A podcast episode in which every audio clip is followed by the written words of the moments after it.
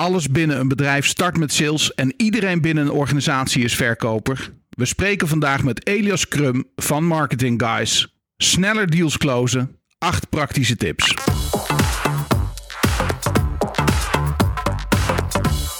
Nou Roland, daar zijn we weer. Vandaag met Elias Krum van Marketing Guys en de Marketing Technology Podcast. Ja, en uh, het klinkt een beetje alsof ik vanmorgen gisteravond drie pakjes uh, sigaretten opgedronken of uh, opgerookt heb.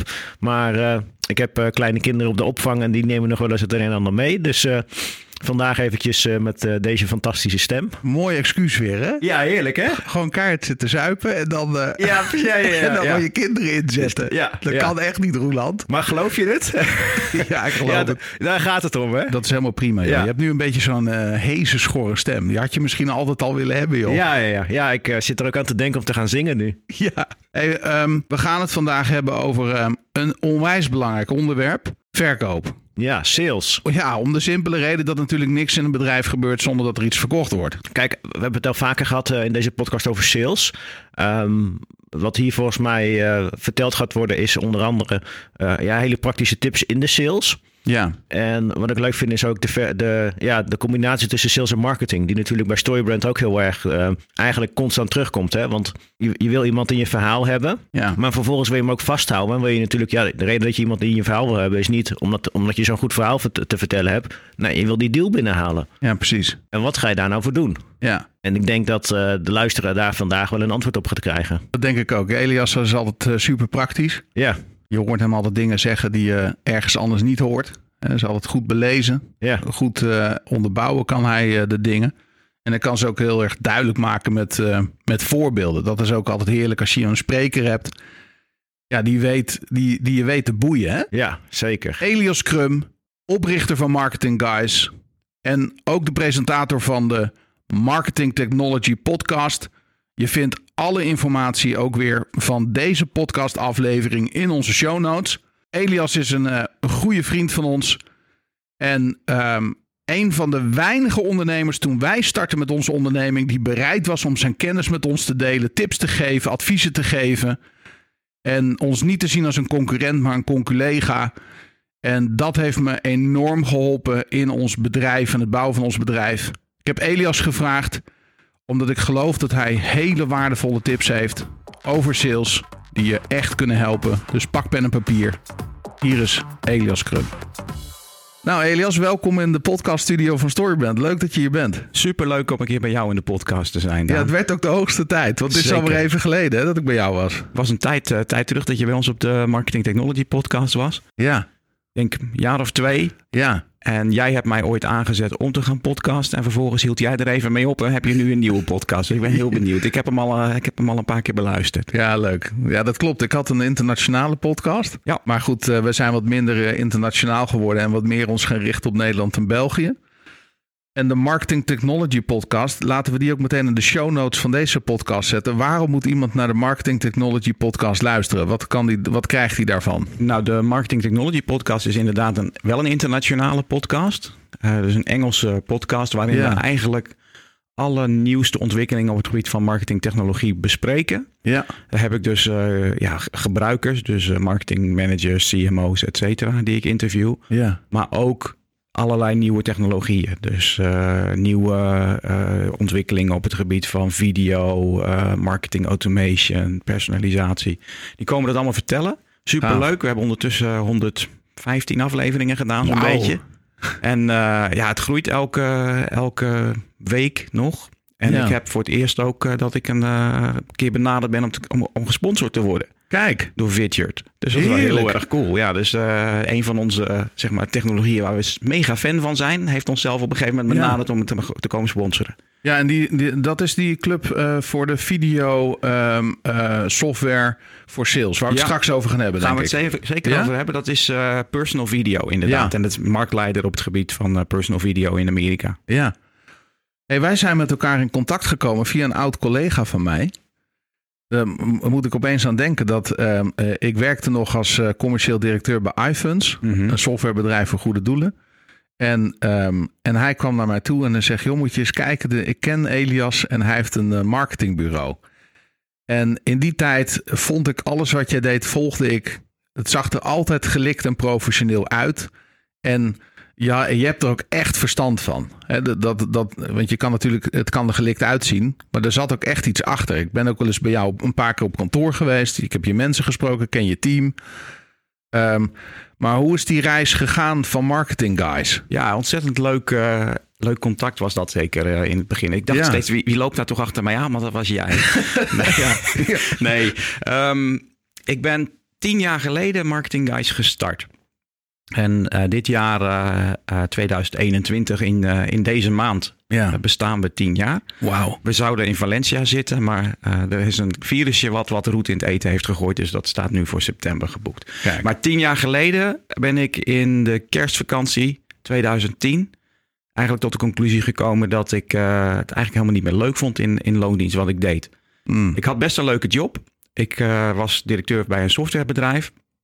Had eh, ehm, een vestiging in Duitsland opgezet. eh, had een vestiging in Amerika. Eh, dus ik reisde veel. Ja. Frankfurt en Atlanta. Ehm, maar op een gegeven moment, na een jaar of drie, had ik toch zoiets van: Nou, dit is niet meer. Ik word hier niet meer elke dag blij van. En Mm. mijn motto is altijd: van, Nou, als je 40 uur per week of meer in iets stopt, dan kun je maar beter iets doen wat je leuk vindt. Ja. Dus ik zei tegen mijn vrouw, of eigenlijk zei mijn vrouw tegen mij: Ik zou je er niet eens mee stoppen. Zo. Nou, dat was natuurlijk wel de tijd van de crisis. ja. De vorige crisis. Ja, inderdaad. Eh, dat eh, net eh, al die banken omgevallen waren. En, en we met, met werkeloosheid van rond de, ik denk 7% zaten of zo. ja. Nou ja, had je wel een leuke BMW op de stoep staan. Mooi salaris, hele wereld rond. En dat geef je dan op. Wat ik eigenlijk heb gedaan is toen bedacht van... Nou, wat, wat, waar is behoefte aan en wat vind ik leuk? ja. En eigenlijk kwam ik tot de conclusie dat ja, online marketing, digitale marketing, daar, daar heeft eigenlijk elke ondernemer behoefte aan. Ehm, maar hij kan het niet.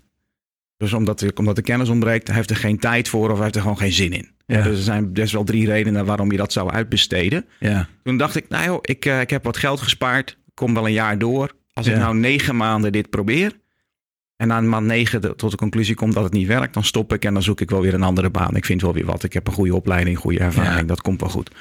Maar eigenlijk vanaf dag één had ik eh, eh, klanten voor wie wij eh, die, eh, de online marketing verzorgden. En dat begon, zoals ik altijd zeg, als een breed online marketingbureau. Of een Ja. generiek bureau. Hè. We deden alle social media beheer, ja. eh, SEO, webdesign hebben we gedaan, content marketing, et cetera.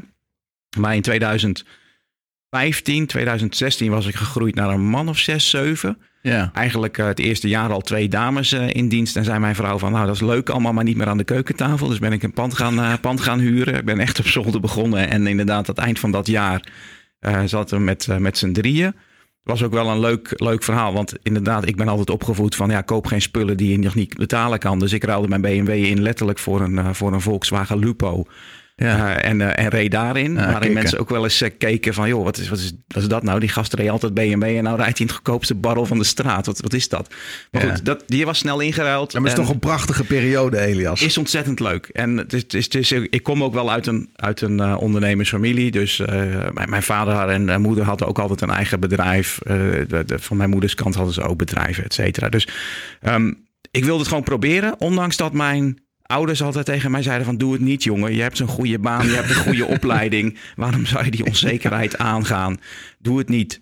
En eh, mijn vader is onlangs overleden. Ik heb nog op zijn begrafenis gezegd van... nou, hij, hij was er maar wat trots op tien jaar later Ja. eh, wat er stond. Dus nou ja, om het verhaal af te maken, Ja. 2016 zijn we echt helemaal richting de marketingtechnologie gegaan. Dus dat wil zeggen dat we eh, eigenlijk drie problemen oplossen voor marketingmanagers. Hè, dat is onze doelgroep, marketeers, marketingmanagers. Eén is inzicht in de ROI op marketing. Wat levert mijn euro op Ja. hè, die ik erin stop? Hoeveel euro, dollar, eh, kronen, weet ik veel wat. Hè? We hebben internationale klanten. Stop ik in mijn marketing en hoeveel levert dat op? ROI op marketing, dat is de eerste. De tweede is meer omzet door meer leads bijvoorbeeld. Ja. En de derde is meer brand awareness. Ja. Dus dat zijn drie problemen die we oplossen door de inzet van slimme technologie en data. En dat te combineren met strategieën uiteraard. Mooi. Dus dat zijn de drie dingen die we oplossen. Daar zijn we echt die technologiehoek voor ingedoken. En ehm, daar zijn we ook onafhankelijk in. Dus het is niet zo dat we zeggen, nou je moet dat product hebben of die software nemen. Uh, maar we kijken echt van, joh, wat, wat, hoe ziet jouw, in onze termen, marketing stack eruit? Hè? Welke, Ja. welke software heb je allemaal? De gemiddelde marketeer gebruikt 30 tot 40 software oplossingen. Dus hoe ziet die stack eruit? Hoe praat dat met elkaar? Vervolgens bouwen we die en helpen we je het maximale eruit te halen. Dus dat zijn onze plan, build en execute uh, stappen die we dan doorlopen. En sinds corona um, zijn we veel internationaler geworden. Ja. Dus uh, we deden al internationaal veel, maar uh, sinds eigenlijk mei vorig jaar, dus mei 2020, zijn we heel internationaal bezig. En hebben we eigenlijk, nou, ik denk een, een, kwart tot, tot 30 procent komt nu wel direct vanuit internationale klanten. Wauw. En dan uh, denk dan aan uh, klanten als Standard Chartered Bank in, uh, in Engeland, Ja. sponsor van Liverpool. Um, dat, dat zijn klanten als London First, zeg maar een van de VVV's van Londen. Klanten in Scandinavië, Duitsland, et cetera. Het zijn hele leuke klanten waar we echt die specialistische kennis voor marketingtechnologie inzetten. En we worden daar nu ook veel voor gevraagd. Ondertussen zijn we met 15 man. Vestiging in Düsseldorf geopend vorig jaar. En ja, gaat eigenlijk crescendo, zoals ze zo mooi zeggen. Ja, op zijn. Duits. Op zijn Duits, ja. Op zijn Duits. Ja. hey, we gaan het vandaag hebben over sneller deals closen. Acht praktische tips. Ja, misschien even bij het begin beginnen. Waarom is sales zo belangrijk? Nou, wat ik veel heb gezien in, in mijn periode, natuurlijk als je zelf start, doe je ook vaak zaken met starters. Dus Ja. je, ik was altijd gewend om met, met meer corporates, eh, grotere ondernemingen te werken. Maar als je start, ja, grotere bedrijven doen, doen over het algemeen vaak zaken met grotere bedrijven. Dus als je start, dan, dan, heb je het over het algemeen met kleinere ondernemers te maken. Ja. Dus ik heb daar ook veel in, in businessclubs, presentaties eh, voor, voor allerlei eh, zeg maar bedrijfsverenigingen, et cetera, gedaan. En dan praat je veel met ondernemers. En wat ik heel vaak merk, is dat eh, sales een soort van ondergeschoven kindje is. ja. Mensen beginnen een bedrijf en vergeten dat er ook nog een product verkocht moet worden. Wat gek eigenlijk, hè? is heel gek, maar ja, ik, ik hoorde het in een van je eerdere podcasts, eh, ook met een interview, iemand zeggen van, joh, mensen denken dat hun product vanzelf verkoopt. Nou, dat, dat heb ik, dat heb ik eh, nog niet zo gezien. Hè? Dat, dat het echt allemaal, dat mensen denken van, nou ja, het zal vanzelf wel gaan. Hmm. Maar ze onderschatten het, zeg maar, minimaal. Ja, Eh, dus wat er moet gebeuren om dat product te verkopen. En mensen vinden het moeilijk om zichzelf te verkopen, klopt. merk ik. Hè? Dus eh, eh, om daarin te investeren, om een langere termijn te bekijken. Ja, mijn, mijn mening is dat iedereen binnen een organisatie is eigenlijk verkopen. Ja, Ik, ik ben er ook fan van om, om geen, eh, niet allemaal fancy business titels op je, op je kaartje te zetten. Maar als je directeur bent, zet het dan gewoon op dat je verkoper bent. Eh, weet je, dat ben je toch? Ja, je bent je bedrijf aan het verkopen. Als je op customer service zit, ben je aan het, aan het verkopen. ja, Niks zeg maar, makkelijker of beter dan een bestaande klant te upsellen. Ben je imp- implementaties aan het doen? Ben je consultant? Ben je specialist? Maakt eigenlijk niet zoveel uit. Zelfs als je op, op de administratie zit, ben je eigenlijk verkoper. Want jij bent Ja. het gezicht richting de klant. ja. En dat, dat, dat biedt enorm veel kansen. Dus ik vind het heel belangrijk dat je, eh, dat, dat je daar ja, de, de, de ervaring in opbouwt. Als je die Mm. nog niet hebt als ondernemer. Ja, en bovendien alles binnen een bedrijf start met verkoop. Alles start, start met verkoop. En eh, wat je vaak merkt is binnen grotere organisaties wordt er ook wel eens op neergekeken. Hè, verkoop. Ja. Dat zijn die gasten van sales, die snelle jongens met de leaseauto's. Ja, die, die daar in dat hok zitten. die daar in dat hok zitten, laat die gasten maar, eh, eh, zeg maar klanten lastig vallen, hè, dat idee. En daarbij heb ik, heb ik, eh, ik, ik, ik, ik weet ook niet waar dat vandaan komt, hè, dat Nee. neerkijken. Want dat krijg je misschien al wel vanaf je opleiding op, opgelegd. Want Ja, eigenlijk, ik heb een, een International Business and Languages gedaan. Dus hè, toen in mijn tijd heette dat nog HAO Economisch Linguistisch. Ja, En daar leerde je eh, van alles over marketing en sales natuurlijk hè, op een HAO. ja. Maar niet hoe je accountmanager bent. Je wordt natuurlijk marketing manager. Hè, Dus als jij van je HAO afkomt, dan word je marketing manager. En ehm, ik ben dat gelukkig niet gaan doen. Want ik had eigenlijk de keuze. Ik ben ooit bij KPN begonnen. En toen was van, joh, wil je dan in de marketing starten? Of wil je in een managementrol starten? Of wil je in sales starten? En ik ben toen direct in sales begonnen. En ik weet nog wel dat de mensen om me heen ook zeiden van... nou, zou je dat nou wel doen? Hè? Je, wordt, je hebt een dure opleiding, je gaat toch geen verkoper worden? En ik heb er achteraf echt nooit spijt van gehad dat ik het gedaan heb. Nee, het is misschien wel een van de belangrijkste skills die je als ondernemer kan leren. Absoluut. Ehm, hoe je de telefoon pakt om iemand gewoon te bellen. Niet bang te zijn voor die telefoon. Ja. Gesprek aan te gaan. Als er een probleem is, gewoon dat bespreekbaar maken, et Ja. cetera. Dus dat, ik vind die, dat heel belangrijk. Dus kijk daar ook niet, niet op neer. En ga het gewoon doen ook, hè, Ja. die, die sales. Als je het nog niet hebt, eh, hebt ervaren. Maar ik, zeker, kijk er zeker niet op neer. Nee, zeker niet. Een goede basis hebben in sales, dat helpt natuurlijk. Hè, als je enigszins eh, weet hoe dat werkt. Ja. Ehm, daar gaan we het vandaag ook over hebben. Ehm je zei het al van, nou, ik kon kiezen. Hè, of ik ga bij de marketing werken, bij KPN of bij de sales werken of eh, customer service of wat dan ook.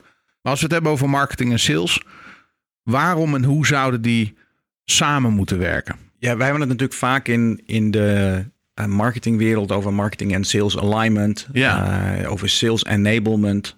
En dat zijn hele mooie termen.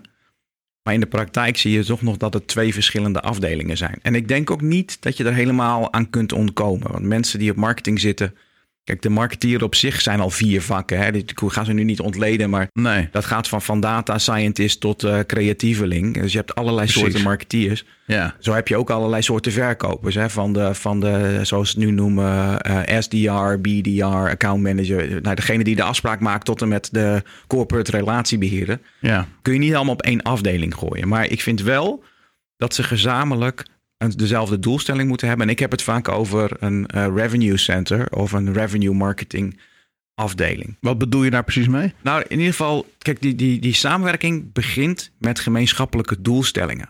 In de praktijk zie je vaak dat marketing doelstellingen heeft die niet gelijk zijn aan die van sales, maar ze denken dat het ondersteunt. Ja. Hè, dus uh, uh, als marketing heb ik uh, marketing qualified leads.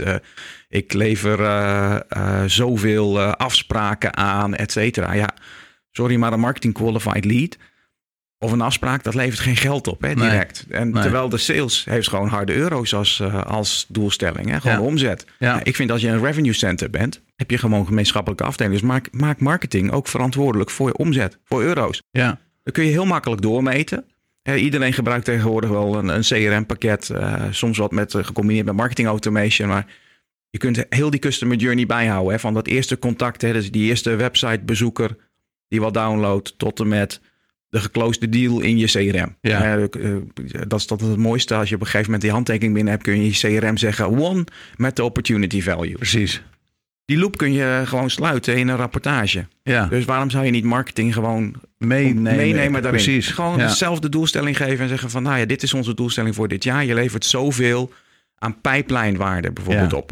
Dus wij, wij, wij werken vaak met pipeline, eh, pipeline value. Ja.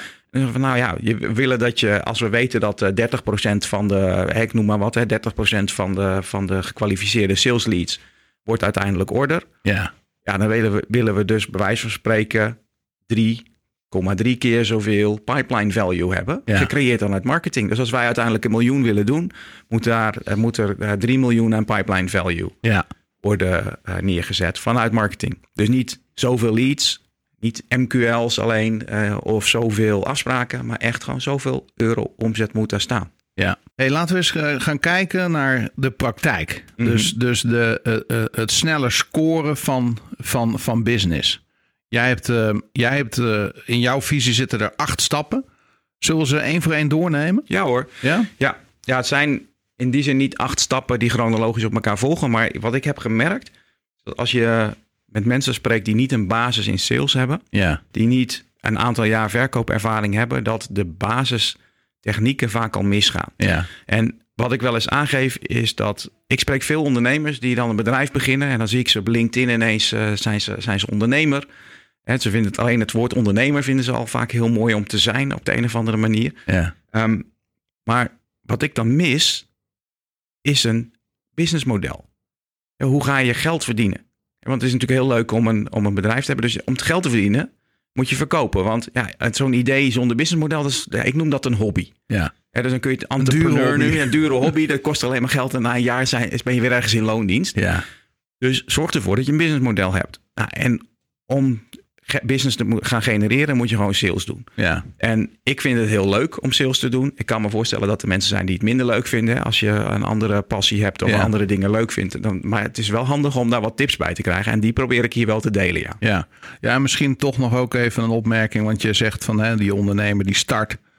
Maar dat businessmodel ontbreekt ook soms bij bedrijven die al een paar miljoen omzet doen. Absoluut. En eh, totaal geen plan erachter hebben zitten. hè. Dus, dus het, het, ja, het is gewoon zo gegroeid. En, eh, dus, dus dat businessmodel is niet alleen bij die starter wat ontbreekt. Ik zie het bij, bij veel organisaties dat er niet echt een plan achter zit. Nee.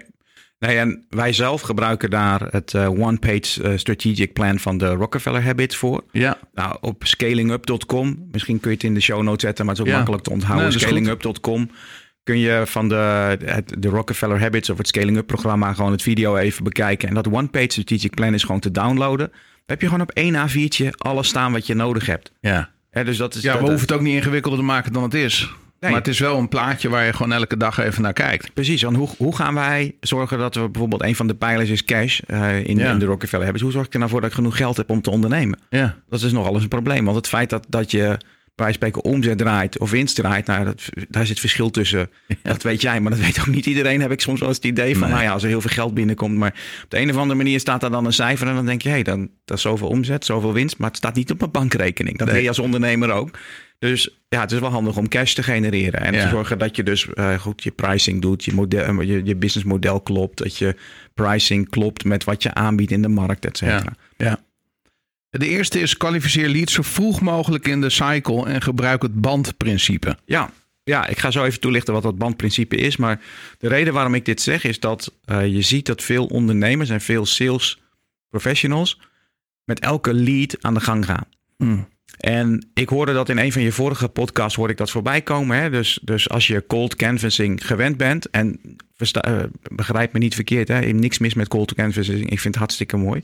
Kom ik zo zeker nog op, eh, nog op terug. Maar waar we het nu over hebben is van ja, hoe kan ik nou snel omzet genereren? Precies. En cold canvassing moet je vaak nog meer aan ontwikkelen. Moet je een klant meenemen in je reis. Het duurt, duurt gewoon wat langer. Ja, Ehm, maar wat je veel ziet is dat sales professionals aan de gang gaan met elke lead die binnenkomt ja, daar tijd in stoppen en het kost gewoon heel veel tijd. ja. Terwijl niet elke lead het waard is om tijd in te stoppen. Nee, Dat weet je eigenlijk al van tevoren, maar toch ga je het proberen. ja, Dat is moeilijk om nee te zeggen. Heel veel mensen vinden dat moeilijk om Ja. nee te zeggen. Maar je moet aan de voordeur eigenlijk dan gaan zeggen van nou, dit is eigenlijk geen lead voor mij. nee. Hoe doe je dat? Door te kijken naar wat voor jou succesvolle klanten zijn. Ja. Wat heeft me geld opgeleverd? Welke klanten hebben nou uiteindelijk wel succesvol mijn product gekocht of mijn dienst afgenomen? En welke niet? Ja, En bij mij zijn dat vaak een soort van rode vlaggetjes ja, die ik heb. Hè? Dus als ik weet dat ze in een bepaalde branche zitten. Als ik weet dat ze... Stel, hè, eh, jij, eh, jij komt bij mij aan, bij Marketing Guys. ja. En je zegt, ja, ja Elias, eh, ik heb iemand nodig die moet de omzet voor me regelen. En ik heb ruzie met mijn vorige bureau. ja. Voor mij is dat, een rode vlag. is dat een rode vlag Ja. bijvoorbeeld. Hè? Want ik heb het geleerd... beste bureau is het bureau waar je nog niet mee gewerkt hebt. Hè? Precies, precies. En ik heb geleerd dat als mensen ruzie hebben met hun vorige bureau, dat dat vaak van twee kanten is gekomen. Dat Ja. het niet altijd door het bureau kwam. Dus voor mij is dat een soort van rode vlag. Als ik denk van nou, ruzie met je vorige bureau, nou, misschien moet ik daar niet te veel tijd in stoppen. Nee. Nou, zo zijn er nog wat andere rode vlaggen. eh, bepaalde branches. Ja, is met corona ook weer wat veranderd natuurlijk. Maar ja, ik, ik, ik wil geen mensen voor het hoofd stoten. Maar wij zijn bijvoorbeeld niet goed in de, in de horeca. nee. Ja, en de horeca heeft het moeilijk op dit moment. Maar ik zeg vaak, bij de horeca...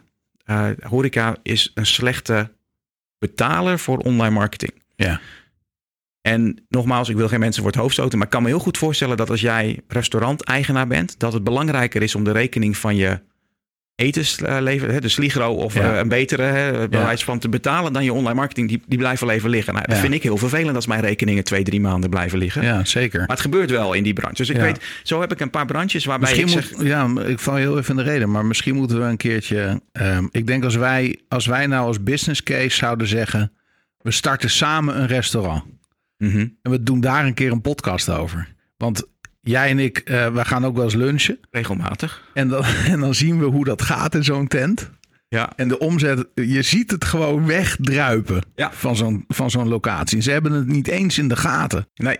Dus ze zijn vaak heel erg bevlogen over hun vak, maar ze hebben geen verstand van ondernemen. Precies. En, en eh, zij zouden ook kijken. Uiteindelijk eh, is het net als bij een restaurant. eh, is, is het exact hetzelfde als wat ik, wat ik net aangaf. Dat die selectie aan de poort. Ja, Het is niet alleen maar zo dat, eh, dat de klant jou kiest. Maar jij kiest ook de klant. ja, En Wil ik deze klant hebben? Ga ik dit aan? Gaat dit een bleeder worden uiteindelijk? Iemand bij wie heel veel geld erbij moet?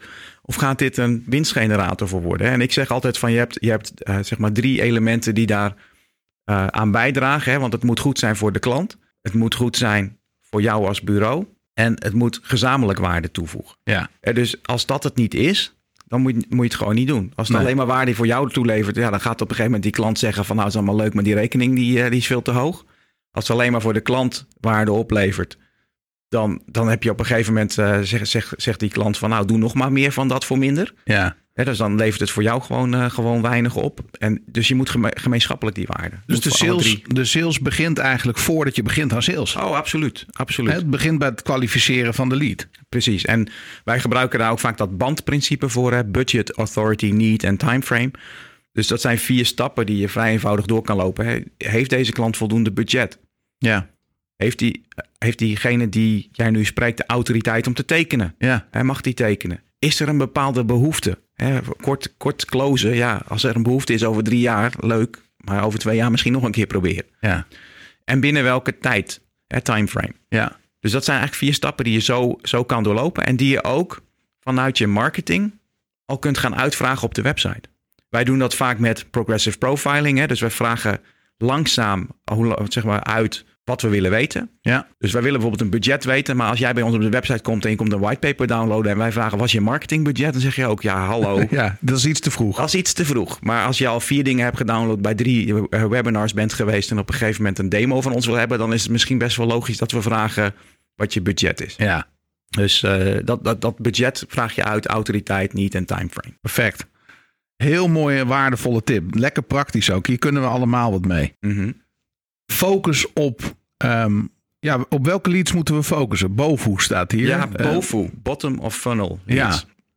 Wij, eh, en dus wij- even voor de duidelijkheid. We hebben het over de trechter. Hè? We, Ja. hebben, we hebben top of funnel. Mhm. tofu. Dan hebben we de middle of the funnel, mofu. En dan komt onderaan de bottom de bofu. Nou, eh, gemiddeld, eh, en de een zal dit kennen, de andere luisteraar niet.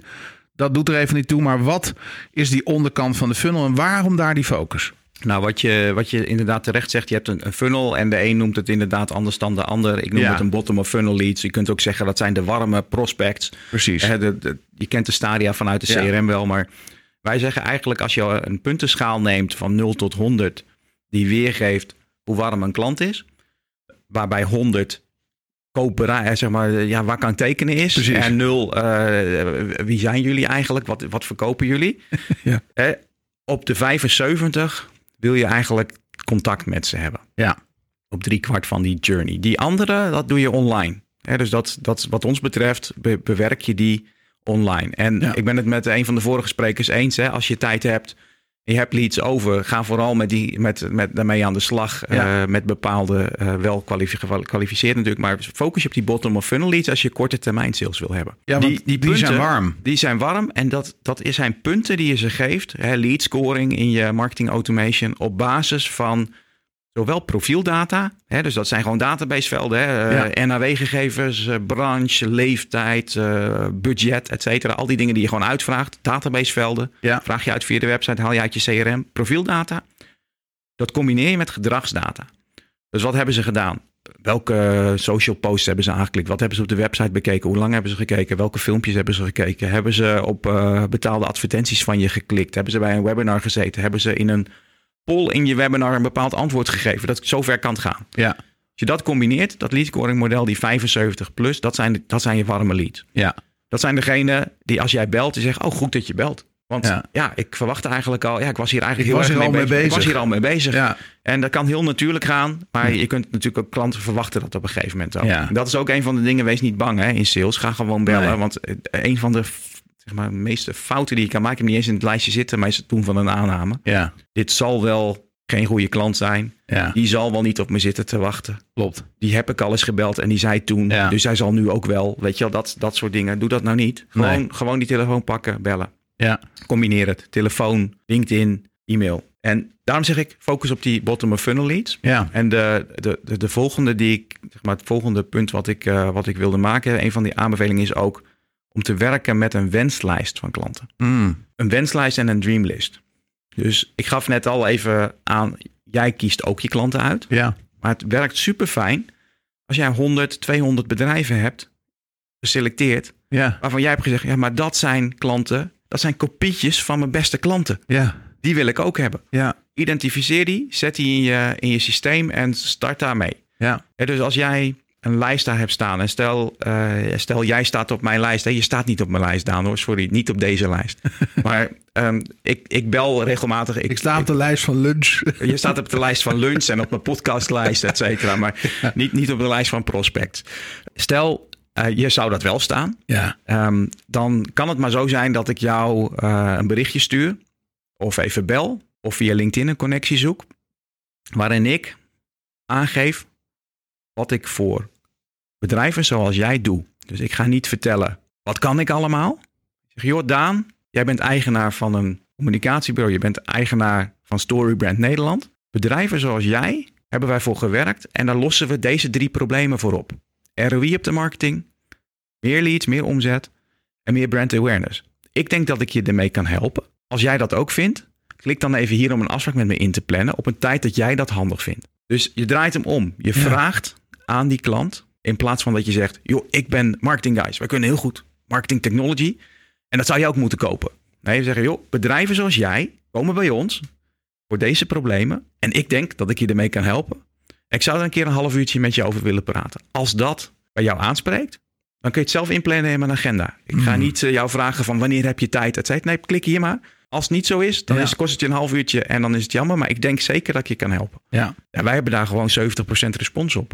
Op zulke soort mailtjes. Toch gigantisch. Ja, echt. Maar dat komt ook weer, die 70% con- eh, eh, respons komt omdat je dat huiswerk hebt gedaan. Ja. En je stuurt dat niet naar Jan en Alleman. Het is je wenslijst. Het, Het is je wenslijst. Daarom die wenslijst. Het is, Ja. het is je eh, dreamlist en dat brengt mij automatisch op de vierde tip. Gebruik personal video. Want Ja. dat gebruik je hier ook in. En gebruik je het nog niet? Nou, echt, start er vandaag mee. Ik noemde net al even Vidgert, maar er zijn allerlei soorten oplossingen waarbij je persoonlijke video doet. Even, We zetten de link in de show notes. ja, Vidgert, het, het is, volgens mij kun je het gratis starten en, en een betaald account wat wij gebruiken kost je 180 dollar per, per jaar. Dus dat is ook ja, vrijwel niks. Maar Ja. Zeker niet als je nu hoort wat ik, je, wat ik ermee doe en wat het je kan opleveren. Want het is dus persoonlijke video. Dus niet te veggen, ve- niet, niet, eh, niet door elkaar te halen met bijvoorbeeld een YouTube of zo. Hè? Dan zit je een videootje uploaden, et cetera. Nee, dit is een video die je laagdrempelig achter je PC opneemt. Hè? Ik gebruik een MacBook. eh, ik zet dat ding aan, hoe mijn oortjes in.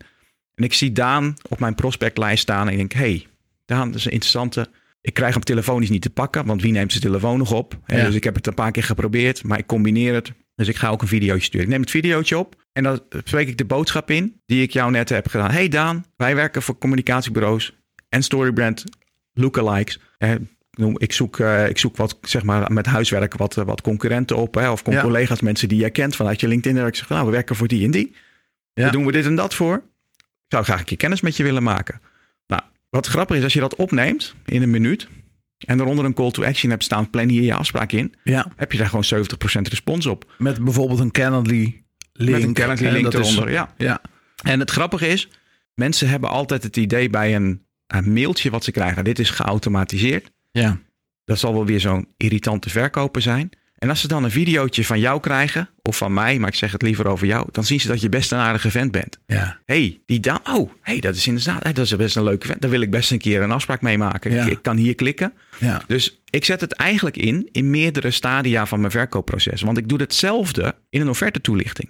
Ja. Dus als ik een offerte stuur, ik, ben, ik heb een, een, een Zoom-call met je gehad, een intake met je gehad, en vervolgens daaruit ge- gedestilleerd dat jij graag een offerte van ons wilt, Mm. dan krijg je een offerte met een persoonlijke videotoelichting daarin. Ja. Waarin ik zeg: Hey Daan, we hebben vorige week een gesprek gehad. Superleuk. Ik heb het helemaal voor je uitgewerkt.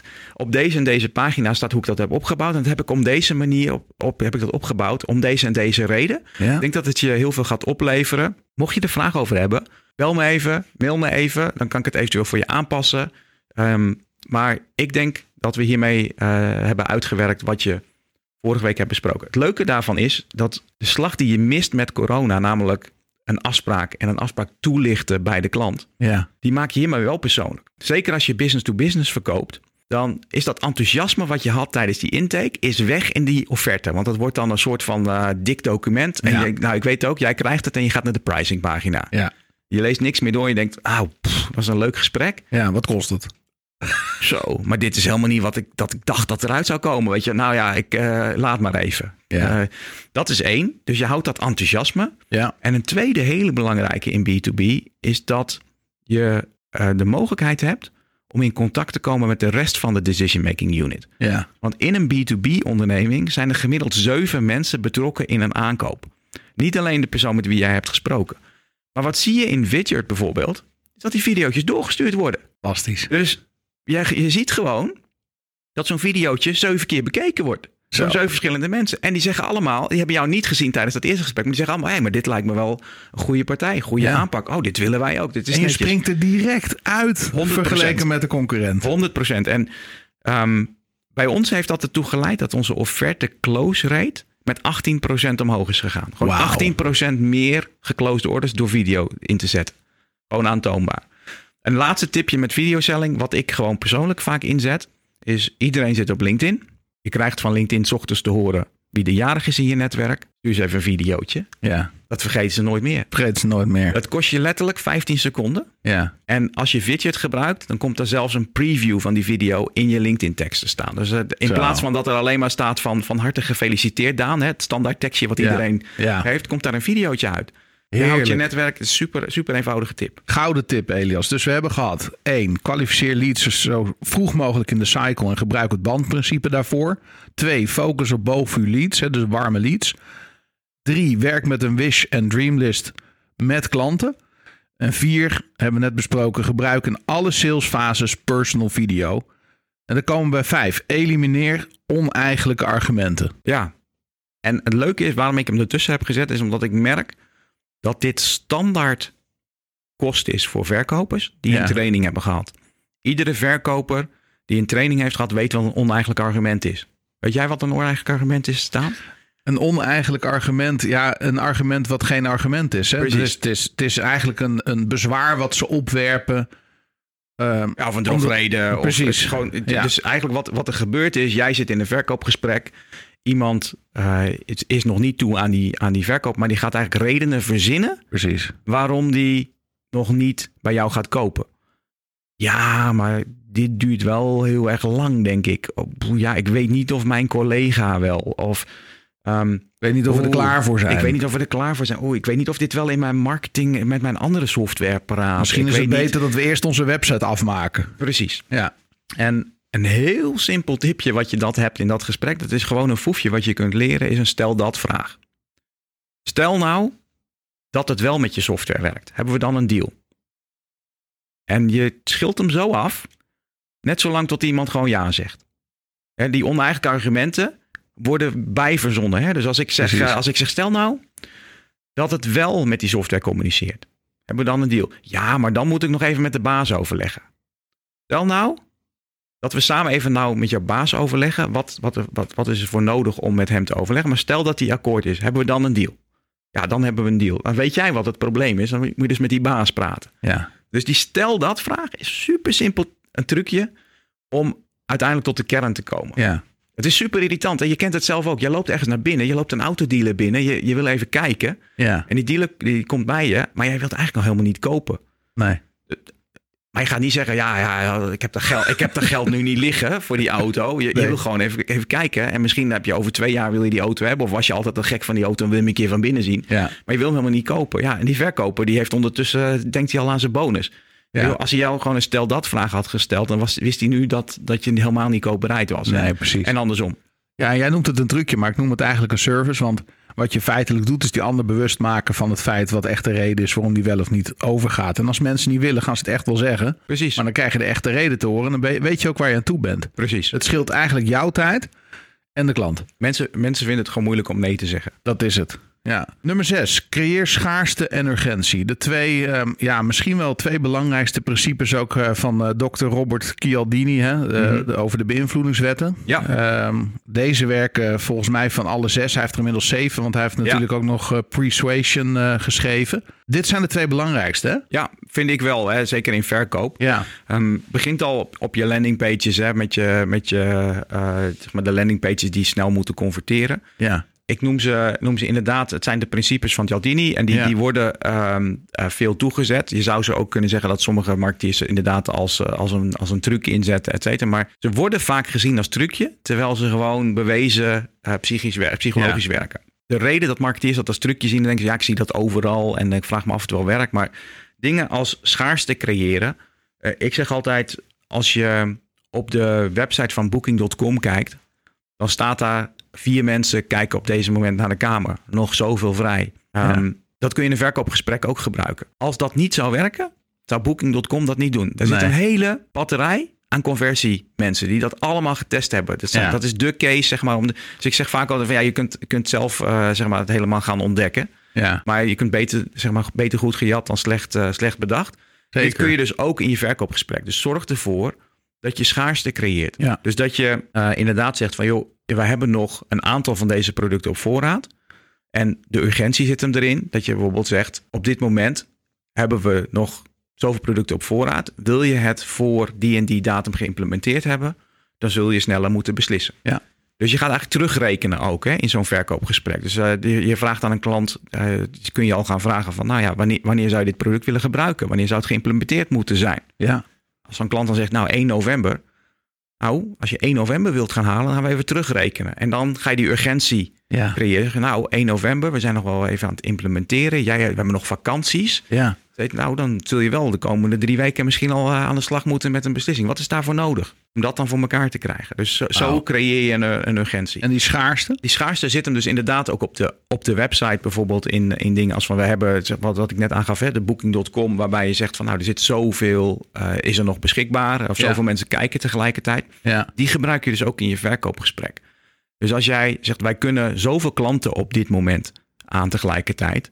We hebben nog één plek over voor eh, Ja. implementatie of levering in augustus. We Ja. zitten nu in, eh, in eind juni. Wil je dit in augustus hebben? Ja, dan heb ik een beslissing nodig per uiterlijk 10 juli. Anders wordt het echt september. ja, goud. Ja, dat, Goud. dat, het, het, het klinkt heel erg simpel. En eh, sommige mensen vinden het ook vervelend. Hè? Als jij Ja. een, een winkel binnenloopt. Ik heb het laatst ook gehad. Ehm, en helaas is het op dit moment zo in de, in de bouwmarkten en in de doe-het-zelf en in de, de meubelzaken dat het echt zo is. Ja, Maar daar werd ook tegen mij gezegd van joh, wil jij in augustus nog die eh, vloer hebben? ja, Ja, ik, ik kan er tien aan en ik heb er acht al eh, opgeschreven. Dus ik heb nog twee plekjes in augustus. Als je 23 augustus wil hebben, dan moet je voor aanstaande zaterdag beslissen. En anders wordt het gewoon september. ja. Ja, en, eh, kijk, en, wij weten allebei, en ik denk dat de luisteraar het ook weet, dat het heel vaak fake wordt gebruikt, hè? dat het verzonnen wordt. Ja. Ehm, ook dan werkt het. Hè? Maar het, dat is niet hoe je bekend wil staan in de markt. Nee. Dus ik ben, ik ben zelf groot voorstander van om te kijken naar waar zit de echte schaarste, waar zit de echte urgentie. En zoals jij dat ook doet, hè? gewoon het terugrekenen Ja. bijvoorbeeld naar wanneer wil iemand geïmplementeerd hebben. En dan gewoon het ook te delen. Want het geeft ook de bewustwording die mensen nodig hebben om een beslissing te nemen. En die bewustwording krijg je ook, en dat, dat is een van de andere tips, eh, door het stellen van de juiste vragen. Precies. En die, Ja. die vragen, dat zijn hele simpele vragen, alleen je moet ze wel stellen. Ja, Hè, dus stellen, eh, vraag, vragen als van, wanneer wil je eigenlijk aan de slag met dit product? ja, Wanneer moet dit up en running zijn? Wanneer moet jouw team in, in place zijn? ja, En dat soort vragen zorgt er ook voor dat er urgentie wordt gecreëerd. Ja. Maar dat soort vragen, ik, ik stel ze ook wel eens bijvoorbeeld tijdens een, eh, tijdens een demo. Hè, dan zit je ook al bottom of funnel. En als ik dan laat zien wat een oplossing kan en bijvoorbeeld eh, ROI aantonen, dan zeg je, joh, ik toon je dit nu aan. Je ziet dit nu allemaal. Is dit iets wat je op dit moment ook hebt? Terwijl Ja. ik al weet dat ze dat niet hebben natuurlijk. Maar Nee. bijna niemand heeft die data inzichtelijk, eh, is, Nee. is mijn ervaring. Maar als je dat vraagt en, en er komt een nee uit, ja, dat is natuurlijk goud in jouw termen. ja. Dus als, als iemand zegt, nee, dat heb ik nu niet. Nou, Ja. wat zou het je dan waard zijn om dat wel te hebben? precies. Ja, dus dat, dat soort juiste vragen stellen, open vragen stellen, dat helpt je om ook die, die, de deal sneller te sluiten. ja, en het ook misschien nog heel even, want eh, stel de juiste vraag om te closen, dat, dat, de- daar zijn we nu, hè? dat is stap 7. Mhm.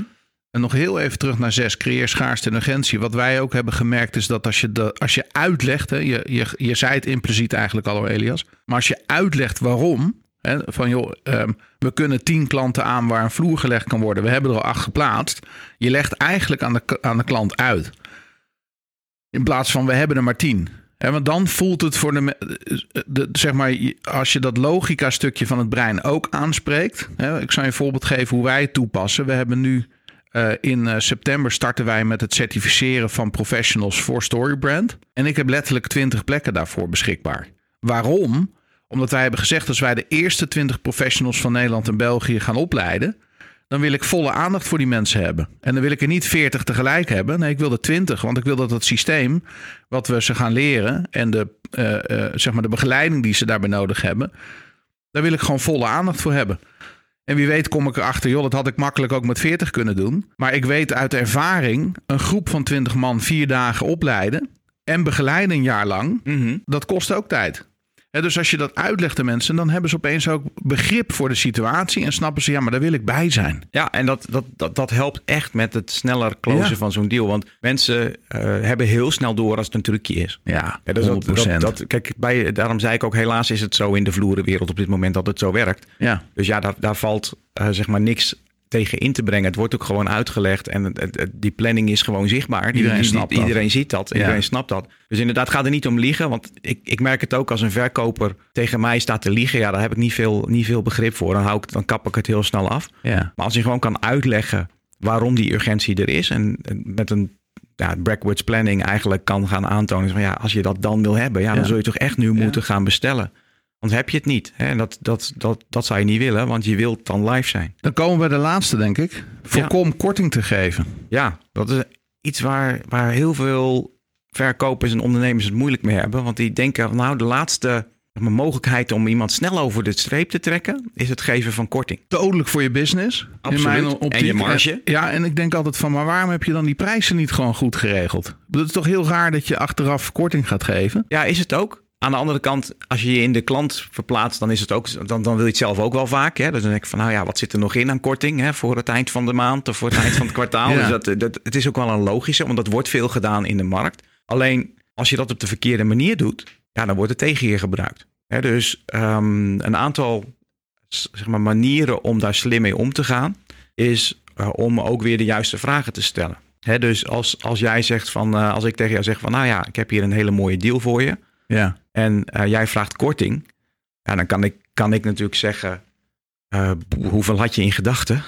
Ehm denken van, nou, ik wil die deal graag binnen hebben, zal ik maar 10% doen? Ja. Kan ook zeggen van, joh, ja, onze pricing is gebaseerd op onze dienstverlening. Die kwaliteit willen we hoog houden. Ja. Nou kan er best wel wat vanaf, maar dan zullen we ook wat van de dienstverlening moeten af hebben. Dus wat wil je niet hebben ja. uit het aanbod? Wat moet ik er voor je uithalen? Precies. Dus je stelt de, de vraag de andere kant op. Hè? Van, Ja. eh, net als als jij bij, ik, ik vergelijk graag met simpele dingen. Maar als je bij de groenteboeren zegt van nou ja, als ik eh, drie dozen aardbeien koop en ik zeg van dan krijg ik dan de derde gratis. Zeg, nou ja, dat kan helaas niet. Maar ik kan er best twee nemen als je maar voor geld, eh, geld voor twee bij je hebt. Ja. Hè, dus het haal ik die er gewoon vanaf. Even goede vrienden. Maar het kan natuurlijk niet. Dus dat, dat is ook, dat is ook het, eh, het spel. Je werpt mensen terug eigenlijk op hun eigen.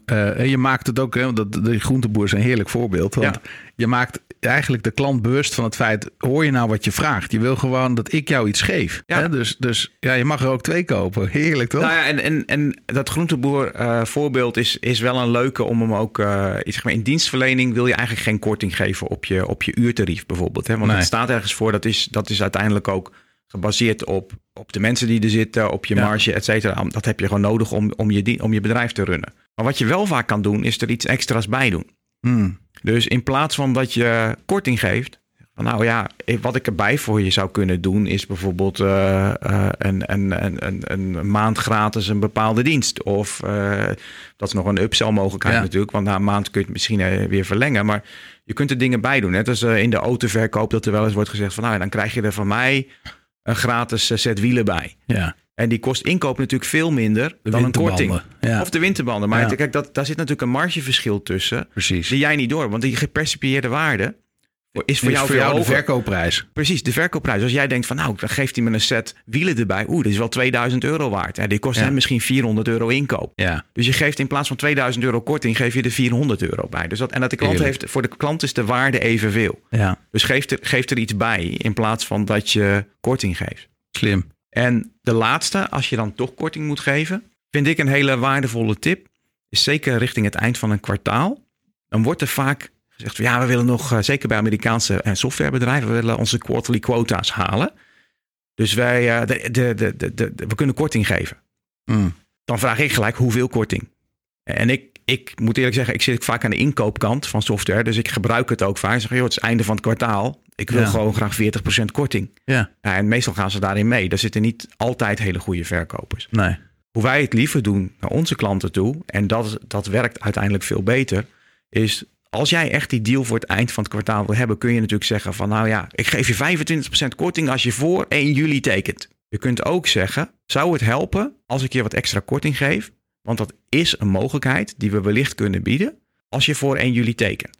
Dus dan vraag ik, zou het helpen als? Ja, Vervolgens als een klant zegt ja, ja, ik kan voor 1 juli tekenen, kun je altijd nog korting geven. precies. Maar je hebt hem niet al weggegeven. Want wat Nee. gebeurt er? De beslissing wordt over 1 juli getrokken Ja, en die korting kan er nooit meer af. nee. En dus die korting blijft op 25%. Ja, Terwijl als je hem omdraait en gewoon zegt van joh, stel nou dat ik wat kan doen, hè, want dat is soms wel mogelijk aan het eind van het kwartaal. Daarvoor heb ik wel absoluut nodig dat je voor 1 juli tekent. Dan kan ik wellicht wat doen. Wil je dat ik dat voor je ga uitzoeken? Hm. En als jij dan terugkomt en zegt ja, ik kan voor 1 juli tekenen, dan kan ik altijd terugkomen met een korting. ja, precies. Want anders dan heb je dat verspeeld. Hè? Dan heb je het gewoon verspeeld. En die kan, die kan je nooit meer teruggeven. Nee. Ja, Ik zie het zo vaak. Weet je, tuurlijk wordt het over een kwartaal getrokken. Ja, Maar die korting, ja, dan zeggen ze ja, voor, vorige maand gaf je 25% korting. Hoezo nu niet meer dan? Ja. Moet ik dan tot eind volgend kwartaal wachten? Die heb ik ook al meegemaakt. Hè? Dat, krijg, Ja. dat krijg je dan Ja. natuurlijk.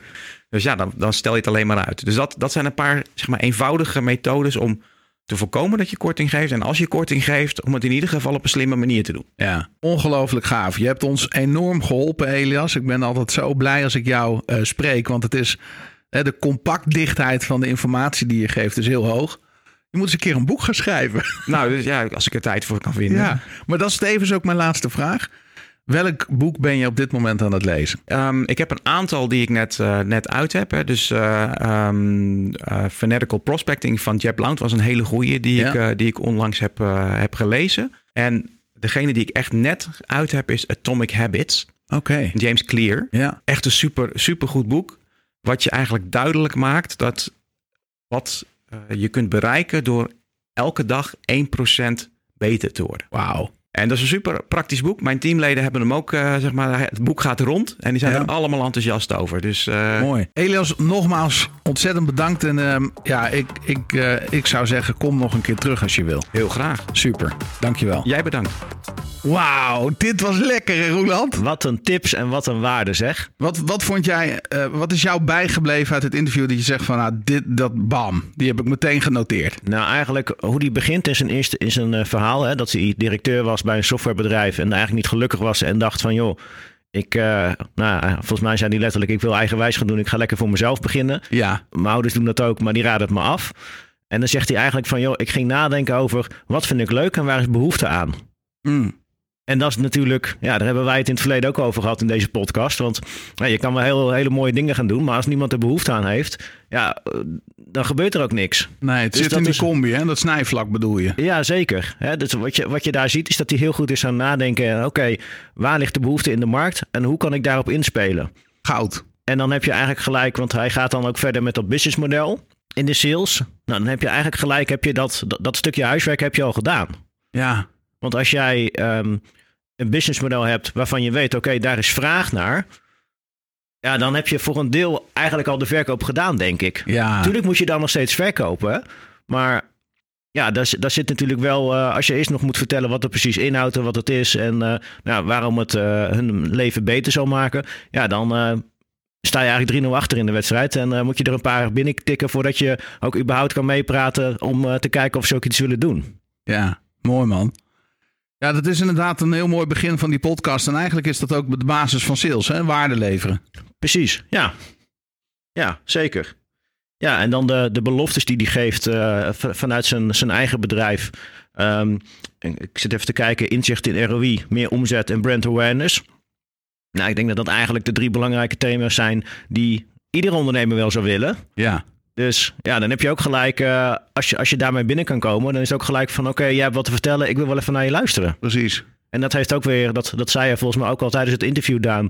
Dat, dat heeft ook te maken met je huiswerk doen. Hè? Mm. En ja, dat, dat zie je gewoon dat als je dat doet, wat voor effect heeft dat? Ja, enorm. Maar te gek is ook, hè? wij hebben natuurlijk als slogan bij Smit Communicatie. We zijn ook een online marketingbureau, net als Elias. Ehm, wij zeggen online marketing met resultaat. Ja, Dat begint, dat resultaat, dat kun je alleen weten als je meet. als je, ja, En meten is weten is Ja. natuurlijk zo'n zo'n standaard zinnetje. Maar het is zo ongelooflijk cruciaal in je marketing dat als je er een euro in stopt. Zoals hij ook zegt, hè, of een kroon, of, eh, omdat hij ook internationaal werkt. Je stopt er iets in, je wil weten wat de return on investment is. Hè? Ja, ja, ja. Wij zien het natuurlijk ook bij onze klanten in de advertising. En dat is natuurlijk heel belangrijk. Maar ook vanuit Storybrand willen wij dat als mensen starten met Storybrand, dat ze die investering terugverdienen. Zeker. Dat kun je meetbaar maken. En dat, Ja. dat, dat vind ik ook altijd eh, dat lekkere no-nonsense wat Elias heeft. Hè? Gewoon zeggen waar het op staat en daarop acteren. Ja, kijk, eh, in een van de vorige uitzendingen ging het ook over... Joh, sales is ook gewoon eh, je cijfers bijhouden. Hè? Want dan zie je wat je doet, of dat goed gaat, ja of nee. Ja, Eigenlijk kan je er hier aan toevoegen. Een van de eerste boekjes die ik las over marketing. Een van de dingen die erin stond was... zorg als je sales en marketing gaat doen, dat je het trackable maakt. Ja. Dat is zo simpel. En misschien wel lastig in de praktijk om dat eh, voor de eerste paar keer toe te passen. Maar als Precies. jij ergens eh, geld aan uitgeeft, ja, dan wil je ook gewoon weten: oké, als ik 1000 of, of 10.000 euro uitgeef, ja, dan wil ik er wel minimaal 20 of 30 voor terug hebben. heel mooi. Ja, Hey, nog één laatste vraag aan jou, Roland. Ja. Ehm, heb je nog één ding die, die bij jou uitsprong uit die acht praktische tips waarvan je dacht van wow, dat is goud. Dit is een tip dat moet elke luisteraar gewoon direct gaan toepassen? ja natuurlijk, jazeker. Ja? Dat is eh, tip nummer 4, het gebruik van die persoonlijke video. Ja, Die, ja, nou ja. die is Moet- goed hè? Moet ik daar nog meer over zeggen of niet? Nee, toch is dat, Dat gewoon helemaal als klaar. dat kwartje nog niet gevallen is, dan eh, hè, die 15 seconden of die minuut die je opneemt. Ja, Wij, wij hebben één eh, klant gehad die, die dat ook heel veel deed. Hè. Die maakte altijd persoonlijke video. Was daar ook best wel veel eh, tijd aan kwijt. Dus eh, misschien is deze tool wel een hele goede, eh, goede tip. Ja. Die zullen we ook even in de show notes meenemen. Mm. Maar ja, uiteindelijk ehm, het doel van iedere marketeer is volgens mij om steeds persoonlijker te worden. ja. En als je dat op deze manier kan bereiken. Ja, je kunt je verhaal vertellen in een video. Hè? Dus je, je, Ja. je, je story brand message, die kun je daar gewoon nog eens een keertje in kwijt. Ja, je kan gewoon een van de elementen waarvan je weet dat die belangrijk is of dat hij het goed doet in het sales traject, in een salesgesprek, die laat je terugkomen. Heerlijk. En wat ik ook een hele belangrijke vind, eh, die, die sprong er voor mij uit, is gewoon kwalificeer leads zo vroeg mogelijk in de cycle en gebruik het bandprincipe. Want ja, wat ik ook zei in het interview eh, met Elias toen hij dit vertelde, is dus de sales begint voordat je begint met sales. Ja, En ja. dus die, die, die, dat vertrekpunt is heel belangrijk. Maar het, het past allemaal zo goed bij elkaar. En dat viel me ook op. Want als je het hebt over het kwalificeren van leads... en je maakt vervolgens een dreamlist... en je gaat dan die video gebruiken... dan heb je ook echt iets te vertellen. Dus Ja. ook hier zit weer die rode draad in. Hè? Dat klopt gewoon. Je hebt goed nagedacht over je hoofdpersoon... en wat die wil. komt het eigenlijk wel op neer. Heel mooi. Ja, Ik zeker. heb ervan genoten, eh, Roland. Ja, ik ook. Heerlijk. Dus kijk naar de show notes. Zorg dat je de aantekeningen eruit haalt. En eh, ga het alsjeblieft in de praktijk brengen. Want het enige wat telt in het leven is de implementatie. Want zonder dat krijg je nooit het resultaat waar je van droomt. Hey, en als ze meer willen weten over Storybrand aan, eh, wat moet de luisteraar dan doen? Ja, ik denk eh, het belangrijkste is ga even naar storybrand.nl. Ehm, daar vind je alle informatie. Sowieso hebben we een hele handige checklist op dit moment op storybrand.nl staan voor je website. De, de dingen die niet mogen ontbreken op je website zijn 10, Ja. 12 punten. Je kunt ook naar storybrand.nl slash boek als je alles wil weten over het Storybrand boek. En ehm, ja, ehm, hou onze socials in de gaten, want de komende periode gaan er een paar hele interessante dingen gebeuren. We hebben de online training Storybrand opgenomen eh, vorige week. Het is een eh, online training die binnenkort beschikbaar komt. Eh, deze komende week geloof ik uit mijn hoofd. En niet te vergeten, september, oktober, Ja. 28 en 29 september hebben wij Ja. de marketing workshop. Twee dagen lang, dwars door het hele Storybrand framework. En aan het eind van die workshop heb jij je brandscript helder, je boodschap helder op 1 A4. Ja, en dan heb je meteen ook je implementatieplan voor je marketing voor de rest van het jaar klaar. Dus wat, dat wordt goud. Het is eigenlijk gewoon twee dagen cheaten op je marketing. eh. Ja, het is, het is eh, eigenlijk inderdaad, hè, dus zeg maar als je inderdaad, cheat is wel een leuk woord hè. ja, ja, ja. ja. Het, is, het is de shortcut, hè? Dit is de manier om er, eh, om er een snel resultaat te halen uit je marketing. En dat wordt echt heel bijzonder. Alright. Nou, dan zijn we er volgens mij, Daan. Ja, ik wil jou als luisteraar ontzettend bedanken dat je naar deze podcast luistert. En als je geabonneerd bent, ook. Ik wil je vragen om het te delen met mensen waarvan je denkt: hé, hey, daar kan het waardevol van, zijn. Zo groeit de podcast. Daar zou je ons enorm mee helpen. We zouden het heel erg leuk vinden als je op je favoriete eh, platform waar jij je podcast luistert, een review achterlaat. Hartelijk dank voor het luisteren naar de Storyman Podcast. En tot volgende week.